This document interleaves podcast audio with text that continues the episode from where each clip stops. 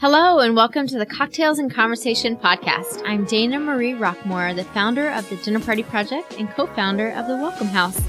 I'll be inviting intriguing guests over to my home to chat about some of my favorite things cocktails, story, the Enneagram, and rest. So, as you may know or may not know at all, cocktails are kind of my thing. At the end of a long day, or any day really, crafting a drink, whether it's simple or more complex, I really look forward to a delicious cocktail. Plus, it makes all conversations better. Tito's handmade vodka is always a go to for me. It's the perfect thing to have on hand to make just about any cocktail. That is what I love about Tito's. It's so versatile. Anything from a Moscow Mule to an elderflower martini to a white Russian. Plus, Tito's handmade vodka has won a million awards, but for real. It's been distilled six times and won the SF World Spirit Championship. So the next time you are looking for an incredibly drinkable cocktail, pick up some Tito's handmade vodka. Plus, you should head over to titosvodka.com to read up more about their story and pick up some delightful recipes. Hello. Before we get started on today's podcast, I wanted to give you a heads up of the cocktail that we're making today. So, if you would like to make it at home, I would definitely encourage because this is also one of my most favorite delicious cocktails, and I've made it for dinner party um, in the past couple of months, and everyone also asked for the recipe, so I thought I would share the recipe today. So it's called Pretty in Pink, which I found off of Pinterest, obviously, um, and it is one and a half ounces of Tito's, and then an ounce of Saint Germain two ounces of grapefruit juice, one ounce of lemon juice, a half ounce of simple syrup, and then you would just throw that all into a shaker and shake it up real good. And I would pour that over ice into either a rocks glass or like a highball Collins glass and garnish it with thyme. And I always put a straw in there, so paper straw, obviously. But that is how to make today's cocktail. So if you make it, let me know and really excited to share uh, the story of my friend Jenny Joy. She is such a dear friend, and her story is. I yeah, just really incredible. She is um, when I think of like a friend who's been to hell and back, I would think of Jenny. I wanted to start this podcast with the intention of sharing kind of the multifaceted parts of life and not just the Instagram highlight, you know, reel of life because it's not really reality. It's not really true. Like we all go through pretty shitty times and we all go through pretty amazing, beautiful times. And so she's someone who has really, you know, walked through a lot of pretty intense things and come out in such a beautiful way.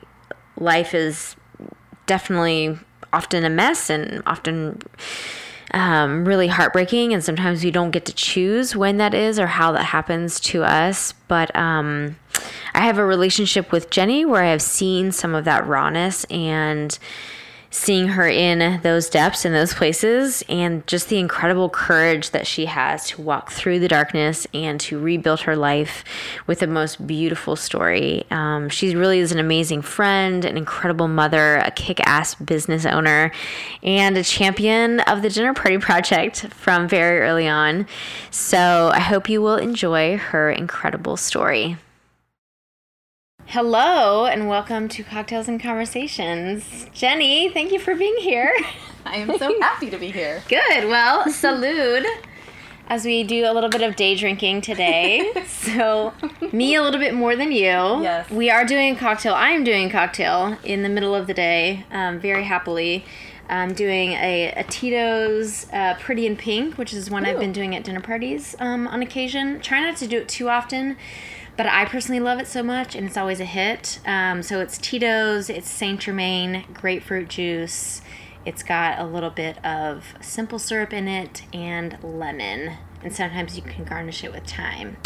Ooh. So I remember what Saint pretty Germain's taste like. Saint elderflower. Anything with elderflower is delightful. So you're drinking a zero proof cocktail, which is the same thing sans the alcohol, which I totally understand. People are in different places and stages in their life. Yes. Yes. A year and a half in, I mm. love it. Wow. Good on you. For me, it's such a treat. Having having a good cocktail is just such like a. It's almost like a dessert or something where it's just something I really look forward to. Yeah. a treat. But even besides cocktail, do you have like a go-to drink um, that you love that not drink doesn't have to be like an alcoholic drink, but it, do you have like a tea or or juice or do you have any after a long day? Do you like is there any drink that you like to enjoy? I am really exciting. Water. Water. Wow. Okay. Go nuts. So, woohoo. okay. We're starting off. okay, water. Just, just wanted to throw that out for all of your listeners. Just now they straight have like water? a really exciting drink. Yes. To, Aspire to. go-to. Okay, your go-to drink is water. Well, you're much healthier than the rest of us. So before we jump into things, I wanted to rehash really quickly how you and I first met and how long it's been because it has been Oh. um, almost a million years. but I'm trying to remember like the first point of contact I had from you was through styling Yes. I In- hired you. in Uh, you were my birthday present. the okay. You were my birthday a present. birthday present. Yes. Yes. I heard about you through a friend, through our mutual friend. Yep. And I wanted Was it to. from her or from your then husband? No. No. No, no, it's a sister. Why she had mentioned you. Oh, I think she had done some modeling for you. Yes, for sure. and we i had always kind of followed your stuff Mm. and then i saw i checked out your website and i saw that you do a closet revamp Yep. and at the time i was starting my business and i needed to Wow. well i wasn't starting it but i was just i decided to scale it Mm-hmm. and actually grow it. So i decided that i needed to stop being stay-at-home mom you know whatever. I don't even know what i was wearing at that point. I was homeschooling and i was staying shorts. at home. Just it was whatever my sister gave me pretty Okay. much. Yeah. And so you came in and i was like i need to be a little more pulled together.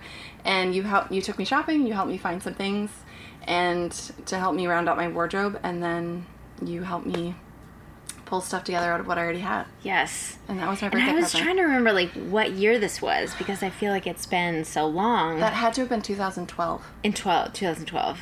yeah end of oh no if it was my birthday it would have been 2013 january 2013 Really? Yeah, because I um, decided to scale my business in the fall of 2012.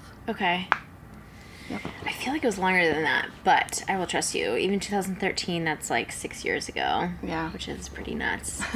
Super crazy. So, as you know, I'm chatting about a couple of my favorite things throughout this mm-hmm. podcast. One, of course, is cocktails. We don't have too much to go into there since you're a water girl, which is so healthy for you. Oh, you know what? My favorite cocktail used to be, I can say that. Okay, I love mojitos. A mojito. And they need to be made right in front of you. Fair enough. Really to be Grind the really sugar good. and the Yes. mint. Muddle the mint. muddled mint. Ugh. If there is a cocktail I miss, that is it. Okay. Right there. It is so refreshing. It's so yummy. And the best one I've ever had was at Burning Man.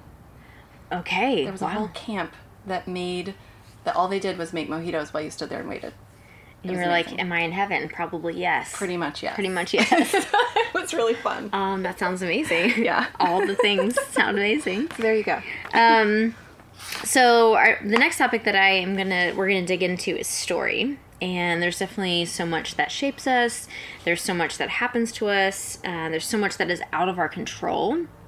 In a sense. Um, just kind of like the spot on the planet that we're placed in, the family of origin that we arrive to, the DNA that you've been given is all out of our control, right? So we're placed on this earth in ways that we can't really change or shape some of the things about our lives. And then as we grow up, we get to shape that more. But I would love to know a little bit more about you and your story and just kind of like what was growing up in your family like? Like, what were your parents like? What was your birth order? Um, how did that, what did that feel like growing up? Okay. Hmm. Yeah. You don't have to elaborate a ton. I just want to know. Well, I okay. I grew up in Portland, Oregon. Okay. I have Far, an older far brother. away. Yes, far, far away. It's much rainier and much colder there. Um, I would have an older brother. Okay. and I have a younger sister. Right. So I am a middle child. You are a middle child. Okay. Um, and then I grew up in a very conservative religious household. My dad was pastor, Uh-huh. and um, so yeah, that's that's how I grew up. That's how you grew Is up. saying enough? We can just dig into it more. just get ready. um, no, that's good. So you felt like, did you feel like it at the time that you felt like you were in a conservative group, or was that kind of your whole world was encased in the beliefs that your parents held? I would say both. Okay. My my whole world did exist in that place Hmm. because our family was very kind of isolationist. I would say, like our whole world was at church. That's it. That's you know, it. we really didn't have friends outside of church or anything like that. And it was very, it was kind of. I think my parents even kind of were like, you know, that world out there is scary and bad, or you know, it was very Like, don't interact with the yeah, world. Don't interact. Keep yeah, to this yeah. And so safe bubble. I always thought that was weird. Like even So you did kid, feel, you did, yeah. you felt stifled?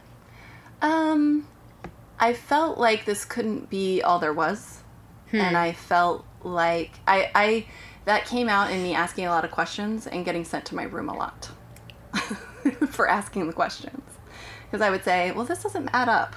This doesn't make sense. You know, it says this Uh huh. in the Bible, but we're doing this, and that doesn't. But there really was match. no like dialogue in that sense. Not really. I mean, there was dialogue, but it was usually very much. Um, it was more a dialogue to shut it down than Oh, to encourage the questions or to have the conversation.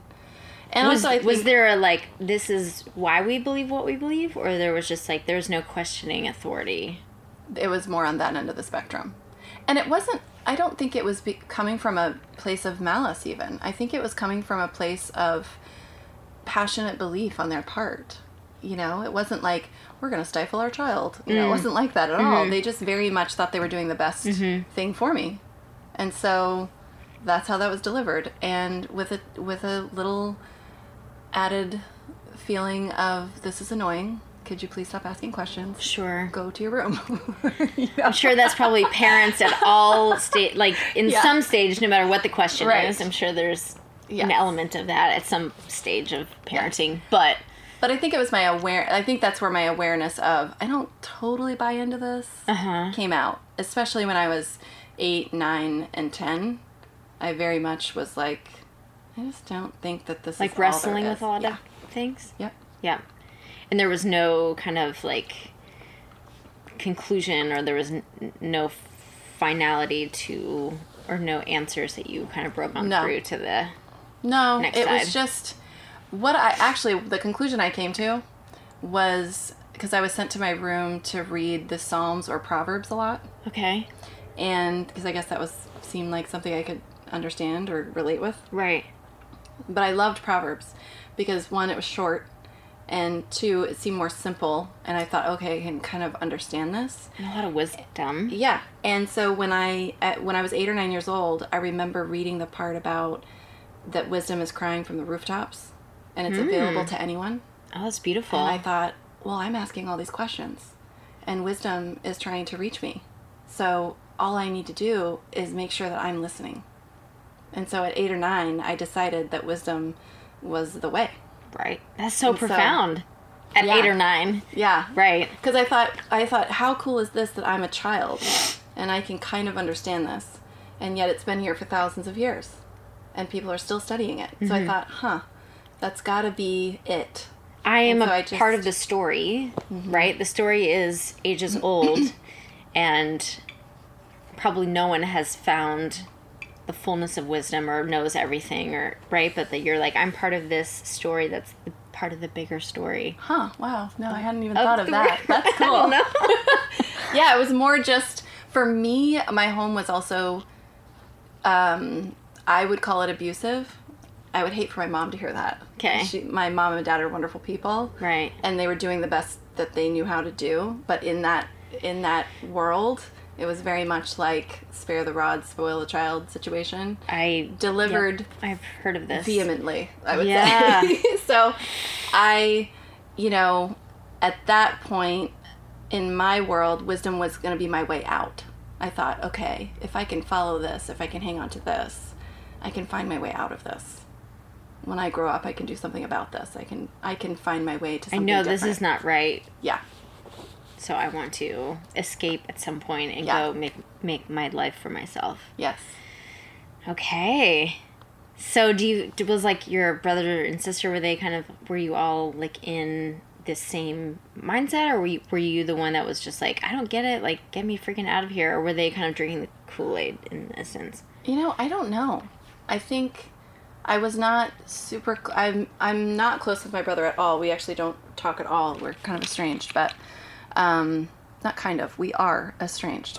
You are estranged. yeah, we don't speak at all. Don't speak at all. Um, your sister you're close to. My sister I'm very close with, but when we were children, I was, you know, close with my sister. We'd play because we were the two girls, but my brother and I never really got along, um, and so he and my sister would play a lot, and I was just sort of by myself a lot.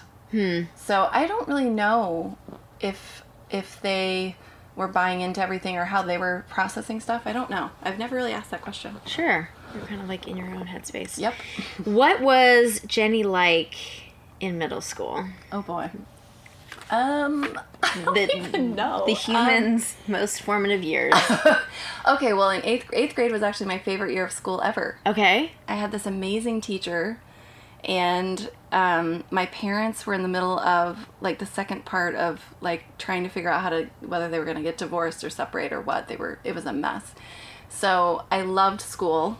I always loved school. You always loved school. But eighth grade was awesome because I actually had decided to repeat that grade on Huh. purpose. Okay. Because the first time was so awesome. No. You're like, let me, let me go back and enjoy this all over again. No, it was No. because I had gone up to ninth grade, like a normal person. But in the tiny little conservative Christian school we were in, Okay. it meant that I had to sit in this little cubicle and work in these little workbook oh. magazine Oh. sort of things. Were, did you have PACE? Yeah, ACE. Something like that? Paces, yes. Paces? Yes. I had the same thing. I hated it. hated it. And I just I did homeschool Okay. for part of my years, and I did private school too. But when I was some of the years I was homeschooled, I had paces. That was my seventh. So so my seventh grade was my worst year of my life, besides last year, to date, um, because like I was homeschooled and didn't have any social life, and I had to do paces at home by myself, and my mom was super sick and Oh. pregnant with the last child, and so she was kind of doing her thing. I was r- running the household and doing paces at seventh grade, and I was like, "F this shit! I, hate my life.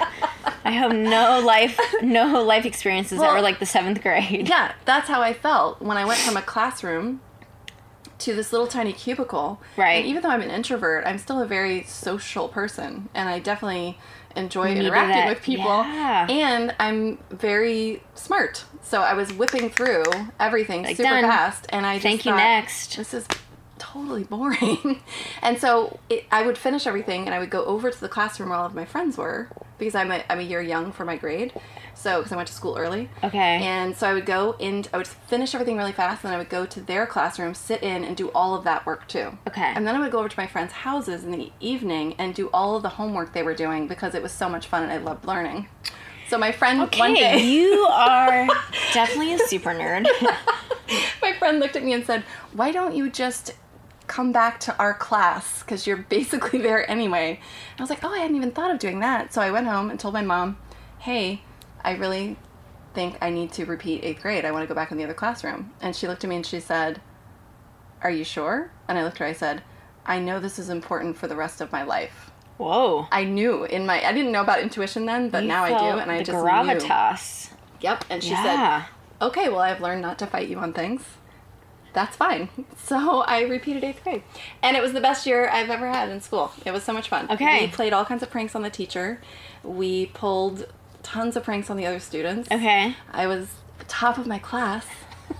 Clearly. Really, like, fought for. right.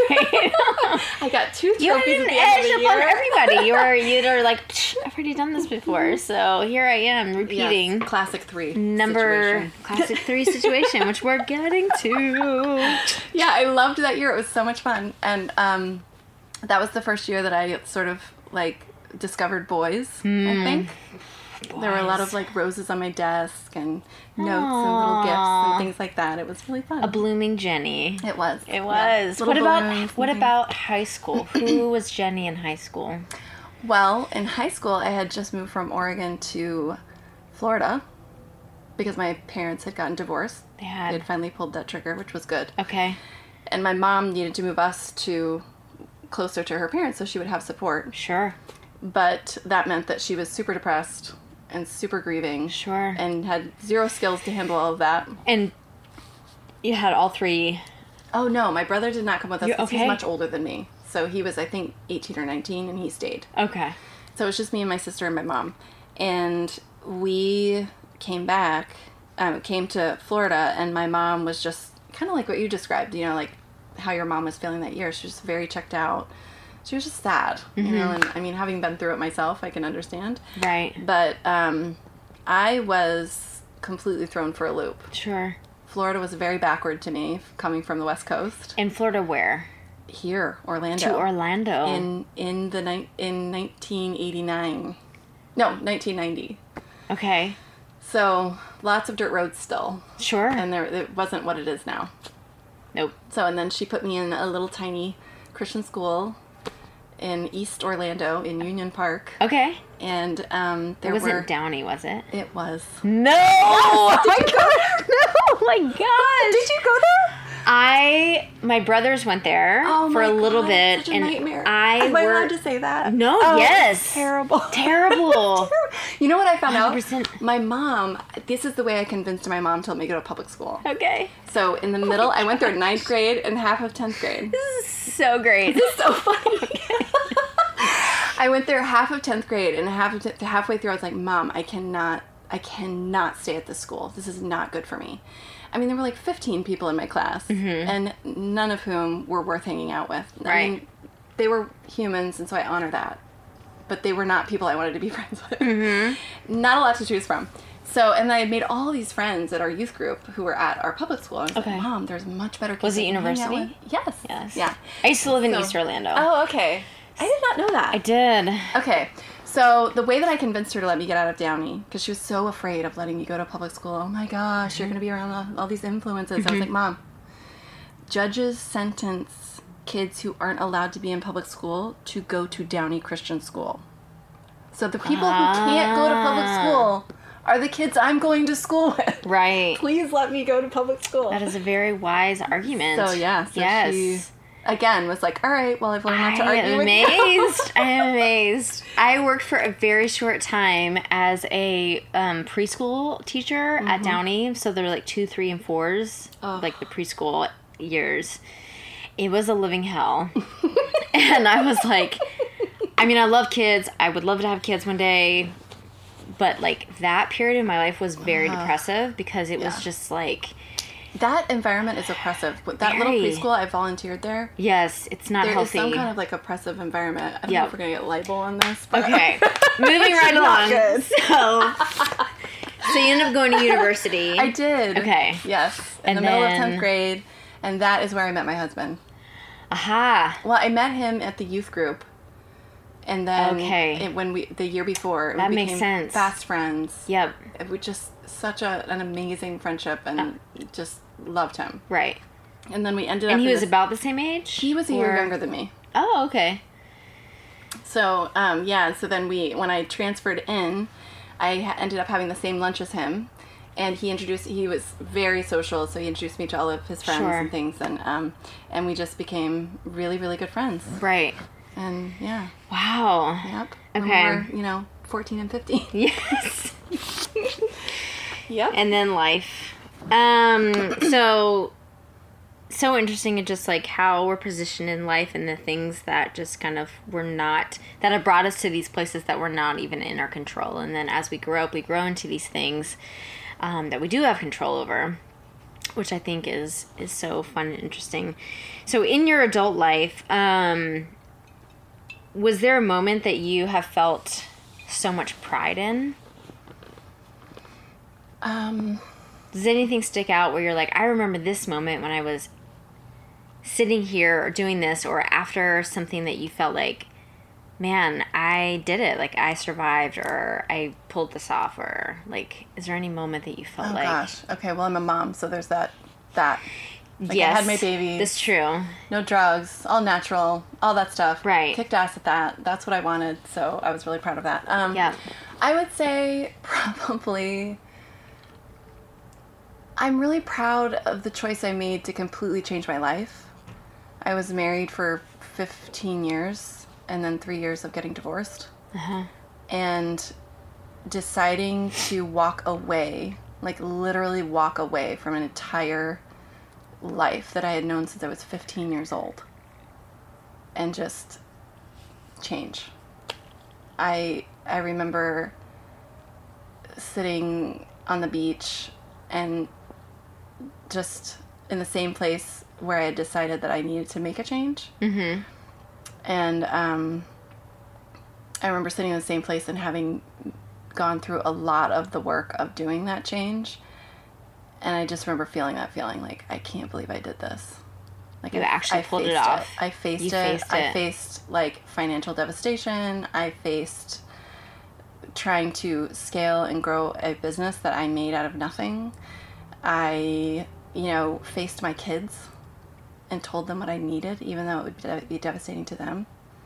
I was I was brave anyway, and I believed in what I needed to do. Right. And yeah, I would say I was really proud of that. Yeah. Exceptionally proud. Um, and there might be some crossover in this question, but I'm always fascinated by, like, as a human, no one is spared tragedy, and so we don't get to choose when and where it happens. Um, but was there a moment that you have felt most devastated by? Um, a time that you kind of like physically or emotionally how to pick yourself off off the floor. Um, how did you do that? Um, yeah, there's definitely crossover. I mean, that's like the most, that's the hardest thing I've ever gone through is realizing that I was going to have to completely, I didn't even say the word reinvent. I feel like that's something you say after you've done it. I don't think you go into, I'm going to burn my life down or I'm going to completely, I got to walk out of this relationship um, and say you're reinventing yourself. I don't think that's what you do. But, um, yeah, I think the way that I did it was I literally threw myself off a cliff. I mean, not literally, figuratively. Figuratively, right. accurate. But yeah, I, you know what it was? I just, I made another decision. I mm-hmm. decided to walk toward love and light no matter what it was and no matter what form it came in Okay. because I knew I was in the dark Yeah. and I knew that I was dead. I, I was like, there's, I don't, I'm not awake anymore. And I don't know if I've ever been awake.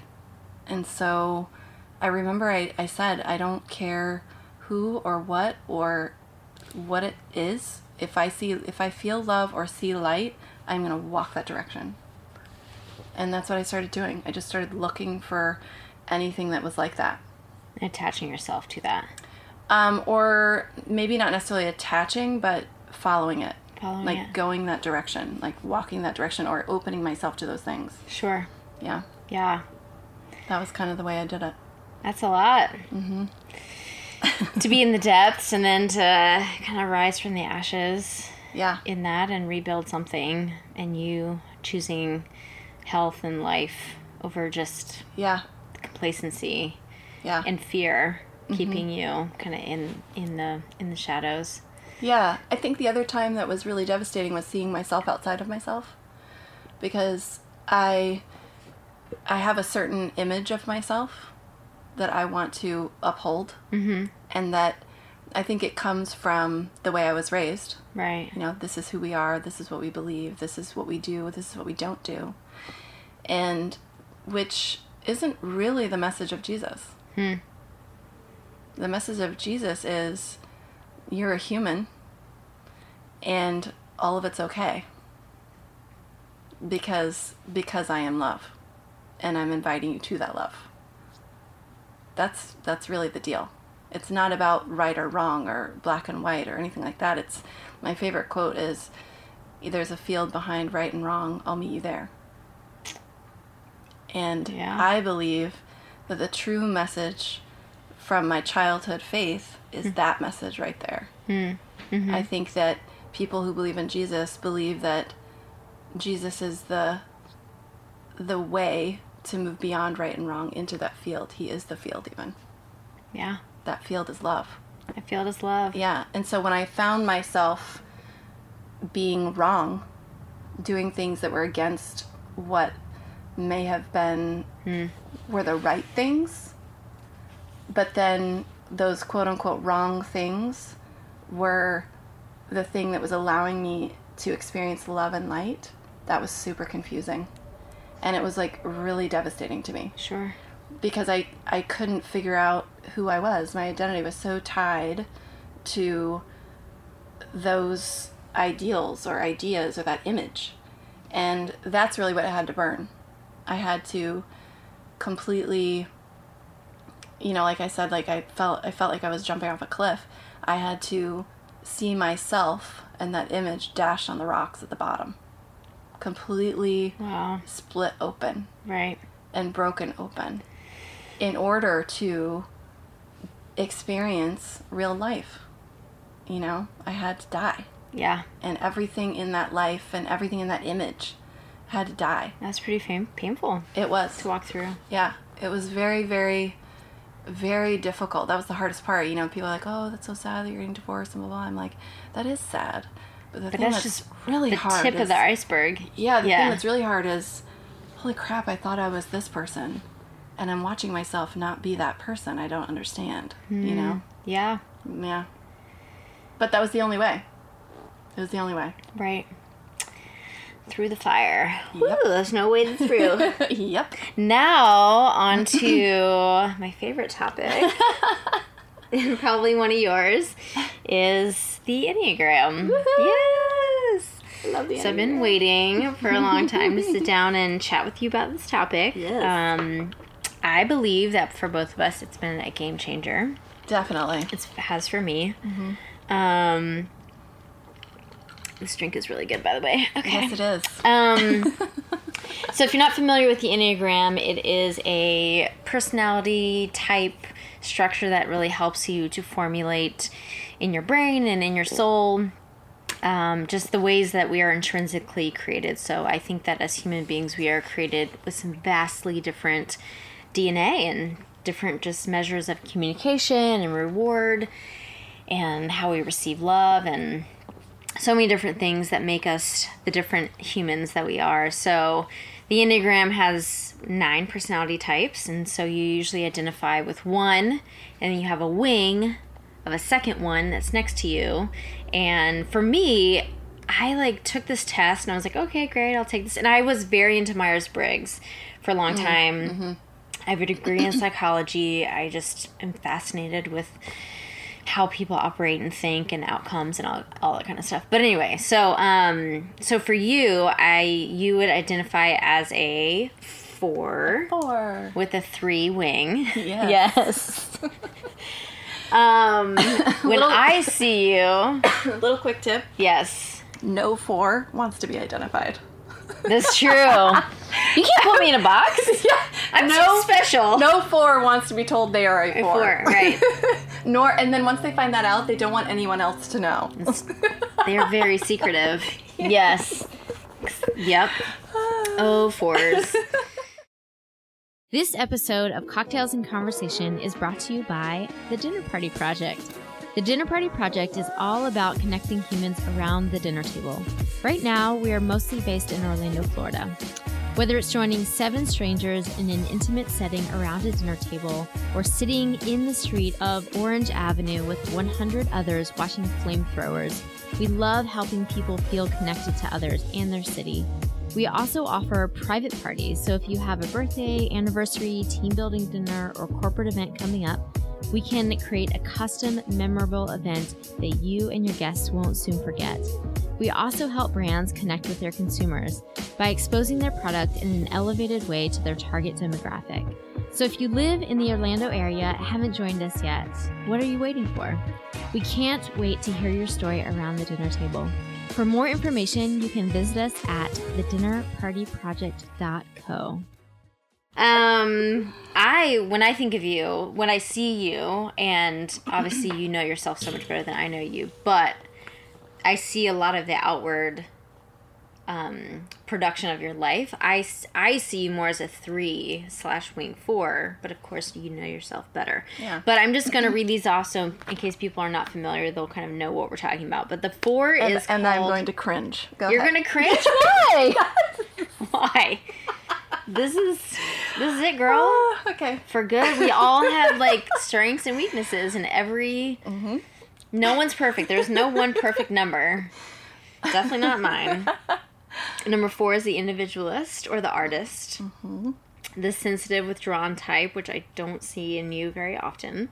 Um, expressive, dramatic, yes. Self absorbed and temperamental.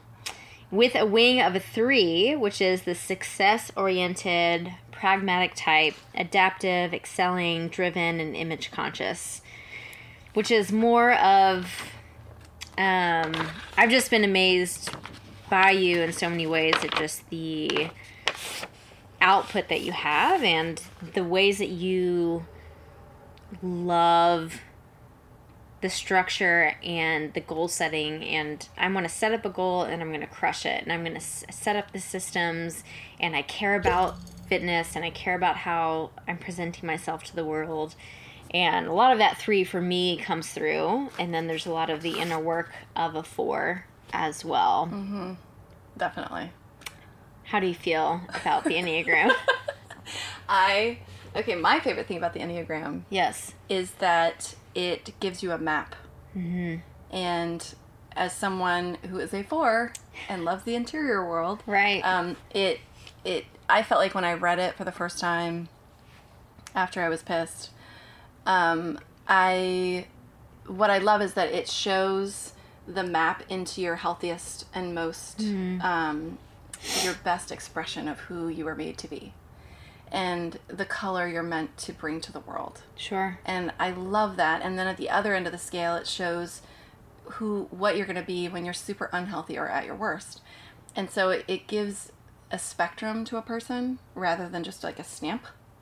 And that's good it's really cool to be able to see myself on that spectrum and then see my within my own type like the four type there's that spectrum from like super healthy to super unhealthy and then i love that it gives you a map into ways to become healthy so for me right to become healthy i need to head toward a one type right which is more grounded, more reformer. principles. Yeah, just Yeah. very, and that is the more structured I've gotten. Mm-hmm. Like the more I head to a one, the more I'm able to control. Well, control's not it, but like um, guide my flow that I have in being a four. okay Like all that, like you can channel it feelings, to yeah. something yeah, I can actually channel it to something so I can be productive rather than like I don't want to go to work today. just sit in your and own sit in my room and like look at the ceiling and think through things. Right. Which is actually my preferred day.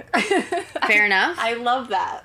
I have a whole room in my house called the thinking room. fair enough i So- concur So yeah, nothing um, wrong with that And then I love the fact like the three helped me understand that um, why I've done all the stuff I've done. mm-hmm. You know that I do prefer to get shit done. And I do care about my, like you said, my fitness and like all that stuff. Like I'm, I'm like I want things to be right. I want things to be this way. sure Um, but I think as I as I heal, this is what's been cool. Right. I think as I heal my wounds and myself and everything, you know, as I go through that journey, my four self is starting to be able to peek out, and I'm starting to write, and I'm starting to speak, and I'm starting to Hmm. Share all of that depth right that's been flowing as a river underneath. that has been that mostly been in your, in your interior world Oh, yeah. right Yeah, so, so no one no one really knows or sees as much of that they kind of know this outward jenny which is the successful businesswoman yes. who can create systems for like you just always amaze me you're like you should do x and x and x with dinner party and i'm like i don't even know how to i don't know where to start and i can't do this but you're but you have it down I and do. you're you love it We're Yeah. created so differently. Yeah. I am not created that way. what's so fun is I feel like I, I love my free self. I love that because it's given me a lot. Mm-hmm. But I feel like I'm coming home by expressing the deeper part of myself. And I think for the rest of my life, I will be, because the healthier I get as a four, Uh huh. the more, I mean, our job is to take the worst things in life and turn them into something beautiful. That's what we're here to do. That is true. That's what fours All do. my four friends are that way. Yeah. It is very true. Yeah, so we have to like have devastating shit happen, and then Sadly. work through it, Right. But then offer it. Like Uh huh. we offer it with such rawness and such um, realness, you know, that I think because we feel so deeply, we're able to really tap into that place that is so universal, but so few people feel like they can share. Mm-hmm. So, um, but I've learned that the things that are most secret to us are the things that are most common, that we have most in common Right. with everyone else. And so I think that's one of our jobs. We all share pain. Like there's no one that goes through life without tragedy, Right. right? But it's like how we deal with that pain and how we can invite people in in healthy ways Yeah. to that. Um, Yeah. Because there's no benefit for everyone to walk around openly bleeding, right? Right. Yeah. But there are really great ways that are restorative to you and then to the people in your immediate circles to be able to like have insight into that world. Um, that's and that's why social media is such a weird thing for me because it's so such an open medium to share all the things all the time. And in my world of friends like i want to know the hard things and i want to be able to sit through that and be attentive and at best case scenario in person.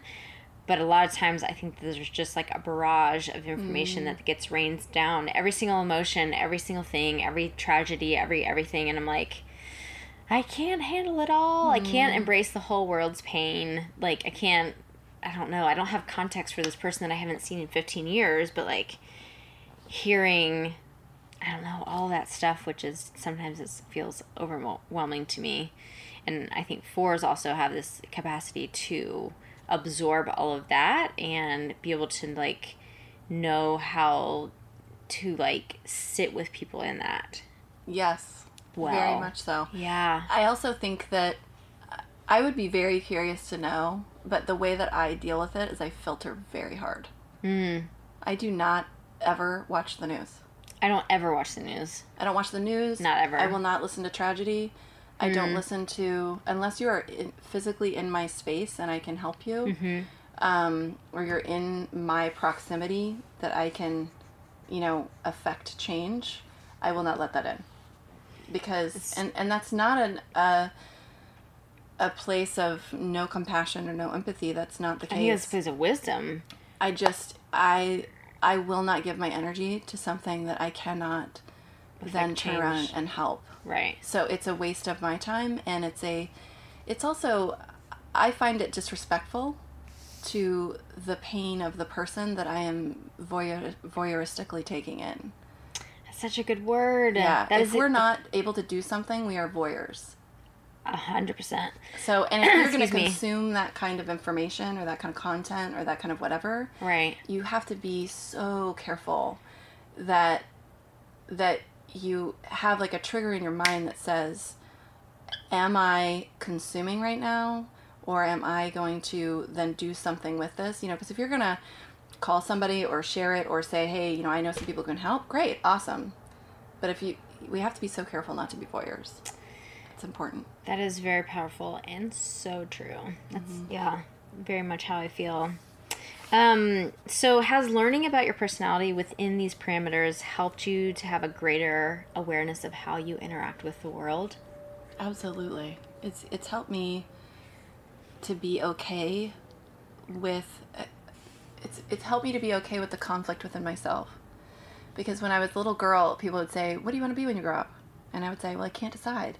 I either want to be a mom slash teacher, or a CEO in Washington D.C." You're Like I was like, I was like, I, you know what I mean? Like I wanted like hard driving achievement but then I also knew I wanted to feel and nurture and like grow and tend and all that kind of stuff. Like those those two pieces of me are huge, and I I never know which one's gonna win out or whatever. And now I'm all of those things Sure. except the Washington D.C. part, obviously. But um, but yeah, and I think what it what this has helped me do is be okay and help me reconcile the fact that I am high achieving and hard hard driving in a lot of ways, Right. and but at the same time I'm so flowing, Mm-hmm. and I'm so I will sit and forget about time and be completely present and like literally just get lost in the moment with people and even with myself because I'm a four and I'm self-absorbed. Right. but like right. you know, it helped me reconcile that and so it helped and and the other thing you learn in the Enneagram is whether your go-to trigger is fear, shame or anger. Yeah. Mine is shame.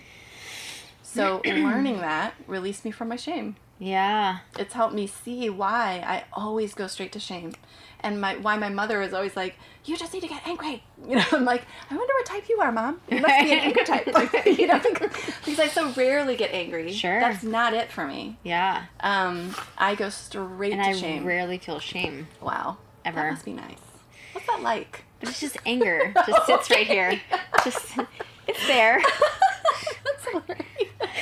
That was such a revelation to me. Yes, me too. When I was like, oh, that's why that's there. Yeah. I could never figure out like why I could never escape that or why other people weren't reacting to like a same situation Right.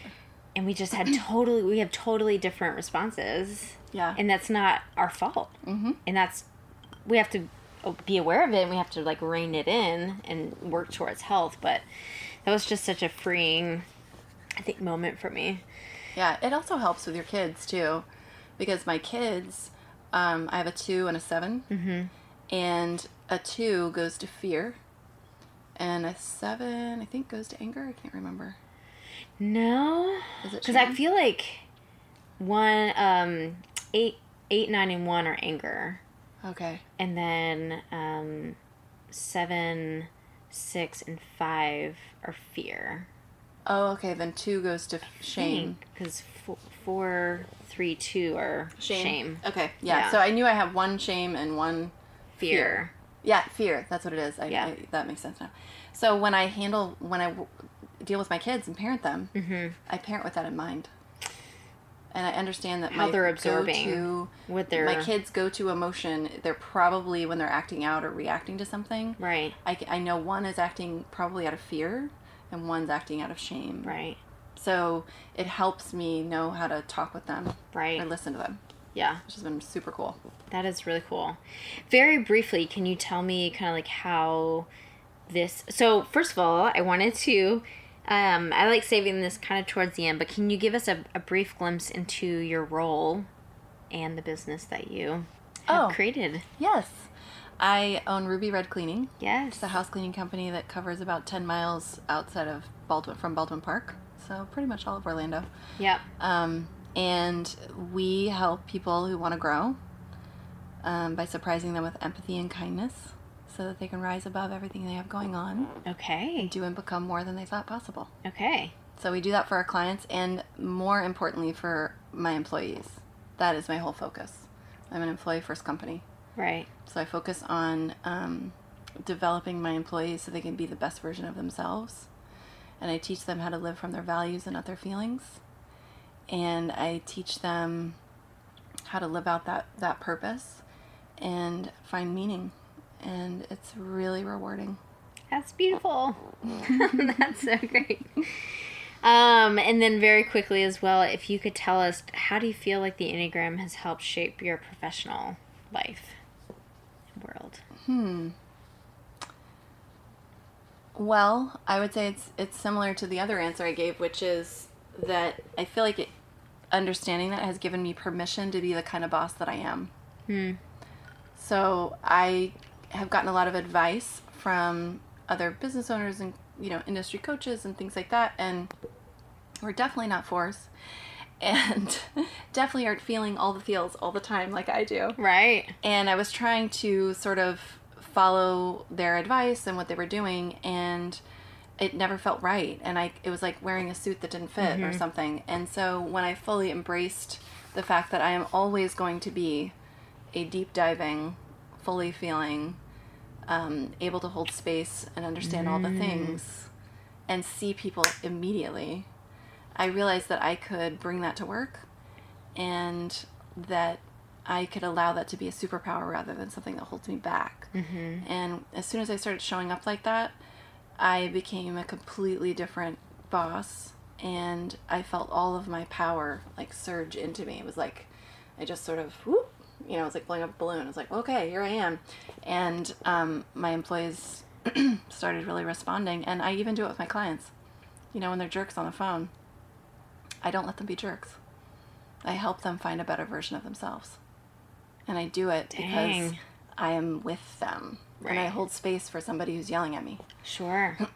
And I help them I help turn that around by helping them find their better self. And then they just usually thank me. So yeah, it's definitely affected my work. Wow, that's incredible. I wish, I wish I was a boss like that. I don't know. That's yeah, that's pretty amazing. Yeah. Um, so I have definitely always been such an admirer of you, um, and just kind of like your story of rising from the ashes and like really like seeing you in real ashes. Um, it's easy to talk about things like after they've you know happened, but man, going through it and being aware of all the things and the amount of courage that it takes to like actually see that in real time happening. Um it's been amazing to kind of see in your life that you've come through that with like so much courage. And I, I love the way that you have really invested in yourself and your two sons um, giving yourself kind of like that space that you needed and you know a lot of the years of healing that were so necessary but also like not kind of um your your your family and your sons didn't didn't get neglected along the way and just the amount of courage that it was to like you know face all hard things and the demons and then to also like show up in times that you probably didn't feel like it for for yourself and for your boys and allowing yourself to fall apart but then also being like okay like how now do i live in this space? And then how do i offer as much love as I can give, as much stability as I can give, you know, to my kids. So that's been beautiful to watch. Received that. You've Thank done you. it. There were definitely a lot of lunches I did not make. right. I was, de- I mean, I was very there for them, but there are there are things I wish you know I look back and I think, oh man, but that's part of it, That's part of it. and I help them compost that too. you know? Right. It's like part of it. We are all humans. So the last uh, topic, which is one of my favorites as well, is rest, which is something that I feel like people don't talk about enough and they don't do enough. And I am also trying to, to be more intentional about my day of rest. And you were so graciously gave me a book um, called Sabbath, which I have just kind of soaked in every word. And I could talk about, I could probably just read the book here in this podcast and the whole thing. I would happily listen to that. That's I my favorite books. agreed. Yeah, it's it's been pretty amazing. But um, I wanted to mention one amazing quote, and I'm just gonna read this. But um, so the idea of Sabbath is not working, right? So it's just it's uh, it's kind of retreat from work. Um, even in that, I found that it's obviously so much more than just not working on your business, but it is actually taking Sabbath, which is kind of you investing in yourself the word is- the word actually means to stop. to stop. Mm-hmm. Mm-hmm. Right. It's and and I I loved my exploration of Sabbath. I came to understand why it was stopping. That was the name of it. Because it is so hard to do. it is so hard to It do is so hard to stop. for so many reasons. It's I, the layers of reasons, Reasons. of why it is so hard to stop. Yeah, It's not about like rest is a result of the stopping. that's a good way to put it. So good. Mm-hmm. Plus, That's- it gives us a achievers something to do. Look, I'm stopping. I'm just like, thank God I'm stopping. I'm so ready. So this quote from this book uh, just mentions that Sabbath challenges the theology of progress by reminding us that we are already and always on sacred grounds. The gifts of grace and delight are present and abundant.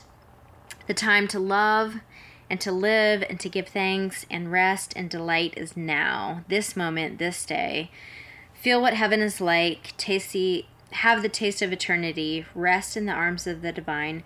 We do not have miles to go before we sleep. The time to sleep, to rest is now. We are already home. Mm. Which is very powerful. Oh, we are already home. We are already home. So, what practices have you adopted in your life to retreat, rest, renew, restore? Hmm. I actually that is exactly what I wrote about this morning. Okay, I have to go back and read it. Yeah. fully. Um, I would like to get back to doing Sabbath practice. That was the best, one of the best spiritual practices I've ever engaged in. Is that whole practice of stopping? It it is something that will cause your ego to throw a huge hissy Fit. Yep. Oh, it's a, it's a tantrum. And yeah, if you need to separate from your ego, try stopping For a whole day. How, Yep. how big your ego is. Right. Even the most humble people, um, yeah, you will it will rear its ugly head. But um, I think now what I do is I am very deliberate about reflecting in the evening every day. I answer seven questions in a journal Okay. and I answer those. I try to answer those questions every single day to reflect on my day. I am such a churner. You know, I'm mm. such an achiever. Like, okay, you know, I will look back and think I did nothing today, and give myself no credit and no, you know, nothing because I'm not at my year-end goal. I mean, in February, so I'm.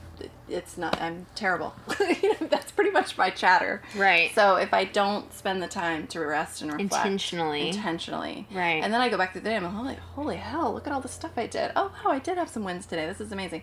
That I have found has caused me to rest in my mind, and that's been really helpful. And then um, in the morning, that's the first thing I do when I get up in the morning, is I write three pages and I dump everything out. Um, it doesn't have to make sense. I hardly ever go back and reread it. I, I probably couldn't read it. My handwriting's so terrible, but um, those bookends of rest in the morning and in the evening have given me anchors in a rhythm of rest that has helped me be able to um, have that buffer. So in the Old Testament, the the idea of Sabbath is is tied in with the gleaning laws. So Okay. so when the people would harvest the fields, So technical. yeah. Yeah. So when the people would harvest the fields, they were in that culture. They were not allowed. It was in poor form mm-hmm. to to harvest all the way to the edges of their field Yeah. because the poor people would come and glean or like pick up the stuff on the edges of the field. Right. So there was always a buffer for the for the need. Hmm. And so A buffer for the need. yeah, and so it gets chills every time I think about this because in our lives we we live all the way to the edges and then probably out beyond the edges like scrabbling around trying to get the rest of it. You know what I mean? We don't live with that buffer Right. to, to allow ourselves the, the time for our need like so I try to that's what I think of when I do that at night and in the morning like okay Yeah. I'm not I'm not going to harvest all the way to the edge of my day. I'm going That's to leave that so time. Good. That is so good. Um, how do you think that allows us to like offer our best selves to the world? Oh my goodness. This is exactly what I was writing about. I think um I don't I think that real life exists in the space between. So I think that's where our best selves are. You know? So reality is the great I am. God is I am. That's the name of God. Mm-hmm. And all that means is right here, right now. And so when we give ourselves time to be in the right here, right now, we're actually in the presence of the I am, you know, of the source, of God, whichever way you want to say it. And I think when we are in that presence and connected in that place, we are connected with the source that is our highest self. Hmm. And there's nothing better than that. So the more time we can get ourselves there, I think the more room and quote unquote space we have to hold for other people, to have energy to stop and listen. We practice stopping ourselves, it's easier to, you know, not listen to our ego when it doesn't want to stop for someone else. So, yeah, I think that that is the key to being our highest self is moving into that space with the I am. So good. Ooh, I have so much. I'm just like soaking it all in. It's so good. Um, so, one final thought is there any piece of wisdom, um, personal, business, life experience, is there any piece of wisdom that you would share with us? Hmm. Hmm.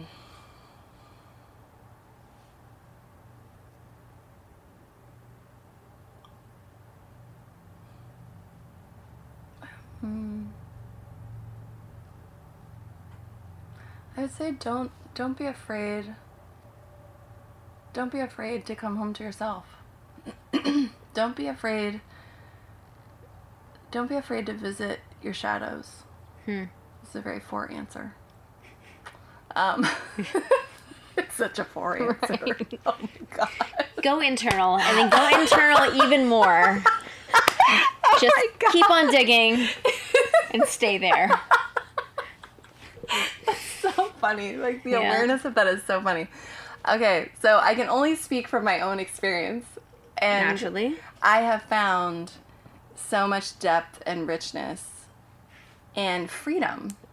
That's really what I have found. I have found freedom in being willing to face myself Yeah. and see myself. It's so, scary. It is so scary. But the cool thing is, is what I've learned is all the pieces of ourselves that we don't want to see, that we're scared to see, or we don't want anybody else to see, or all that whole list of things Yeah. is it's so it's just a little part of yourself. And it's not your whole self, it's not your whole identity, it's just Yeah. a piece. And all it wants to do is be redeemed. And you can redeem it with your light and presence. You can walk into that shadow and and pull that part of you out of the shadow and redeem it and and and say I see you, it's okay. I love you. And bring it forward or let it rest. That's what I found. Yeah. And I think if people will will do that, they can be they can feel more whole and not feel so divided and like mm-hmm. I'm hiding this part and I don't want this part to come forward or whatever. So when you're willing to do that work of becoming whole, you can bring more of yourself to everyone else. And I mean and that's that's the whole point Yeah. is to really get to be with each other. So, yeah. Thank you. Jenny, thank you for coming over to the Welcome House So much for having me. and sitting while I do some day drinking. and thank you for the grapefruit thank you. juice. Anytime. This is my ultimate pleasure.